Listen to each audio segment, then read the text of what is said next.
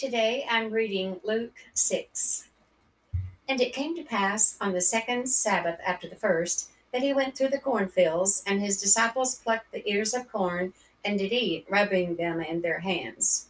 And certain of the Pharisees said unto them, Why do ye that which is not lawful to do on the Sabbath days? And Jesus answering them said, Have ye not read so much as this, what David did when himself was an hungered, and they which were with him? How he went into the house of God and did take and eat the showbread, and gave also to them that were with him, which it is not lawful to eat, but for the priest alone? And he said unto them, That the Son of Man is Lord also of the Sabbath.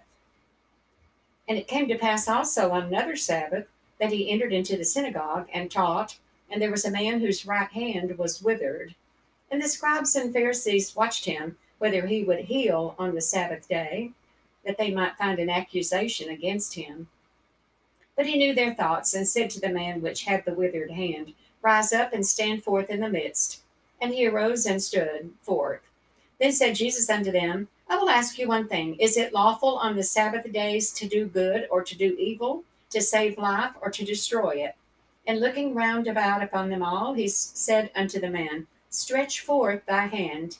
And he did so and his hand was restored whole as the other. And they were filled with madness and communed one with another what they might do to Jesus. And it came to pass in those days that he went out into a mountain to pray and continued all night in prayer to God. And when it was day, he called unto him his disciples, and of them he chose twelve, whom also he named apostles Simon, whom he also named Peter and Andrew his brother, James and John, Philip and Bartholomew, Matthew and Thomas, James the son of Alphaeus, and Simon called Zelotes, and Judas the brother of James, and Judas Iscariot, which also was the traitor. And he came down with them and stood in the plain and the company of his disciples, and a great multitude of people out of all Judea and Jerusalem, and from the seacoast of Tyre and Sidon, which came to hear him, and to be healed of their diseases and they that were vexed with unclean spirits, and they were healed. And the whole multitude sought to touch him, for there went virtue out of him, and healed them all. And he lifted up his eyes on his disciples, and said, Blessed be ye poor, for yours is the kingdom of God. Blessed are ye that hunger now, for you shall be filled. Blessed are ye that weep now, for you shall laugh. Blessed are ye when men shall hate you, and when they shall separate you from their company and shall reproach you and cast out your name as evil for the Son of Man's sake. Rejoice ye in that day and leap for joy, for behold, your reward is great in heaven. For in the like manner did their fathers unto the prophets.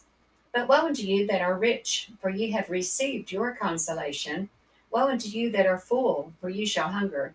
Woe unto you that laugh now, for ye shall mourn and weep.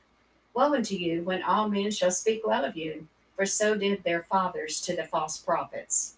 But I say unto you which hear, love your enemies, do good to them which hate you, bless them that curse you, and pray for them which despitefully use you. And unto him that smiteth thee on the one cheek, offer also the other. And him that taketh away thy cloak, forbid not to take thy coat also. Give to every man that asketh of thee, and of him that taketh away thy goods, ask them not again. And as ye would that men should do to you, do ye also to them likewise.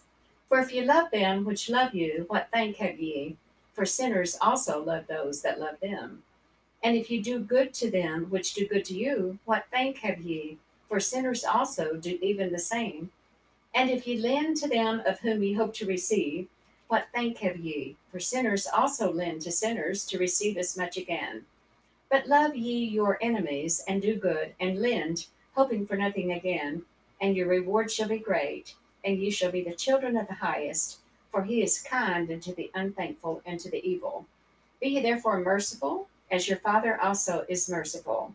Judge not, and ye shall not be judged.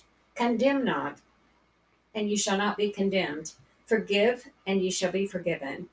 Give, and it shall be given unto you, good measure, pressed down and shaken together, and running over, shall men give into your bosom. For with the same measure that ye mete withal, it shall be measured to you again. And he spake a parable unto them Can the blind lead the blind? Shall they not both fall into the ditch?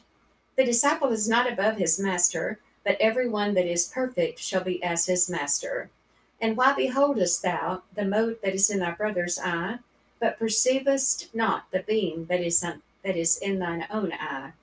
Either how canst thou say to thy brother, Brother, let me pull out the mote that is in thine eye, when thou thyself beholdest not the beam that is in thine own eye? Thou hypocrite, cast out first the beam out of thine own eye, and then shalt thou see clearly to pull out the mote that is in thy brother's eye. For a good tree bringeth not forth corrupt fruit, neither doth a corrupt tree bring forth good fruit. For every tree is known by his own fruit. For of thorns do men, for of thorns men do not gather figs, nor of a bramble bush gather they grapes. A good man out of the good treasure of his heart bringeth forth that which is good, and an evil man out of the evil treasure of his heart bringeth forth that which is evil. For of the abundance of the heart his mouth speaketh. And why call ye me Lord, Lord, and do not the things which I say? Whosoever cometh to me and heareth my sayings and doeth them, I will show you to whom he is like. He is like a man which built an house and digged deep and laid the foundation on a rock. And when the flood arose, the stream beat vehemently upon that house and could not shake it, for it was founded upon a rock. But he that heareth and doeth not is like a man that without a foundation built an house upon the earth against which the stream did beat, did beat vehemently, and immediately it fell, and the ruin of that house was great.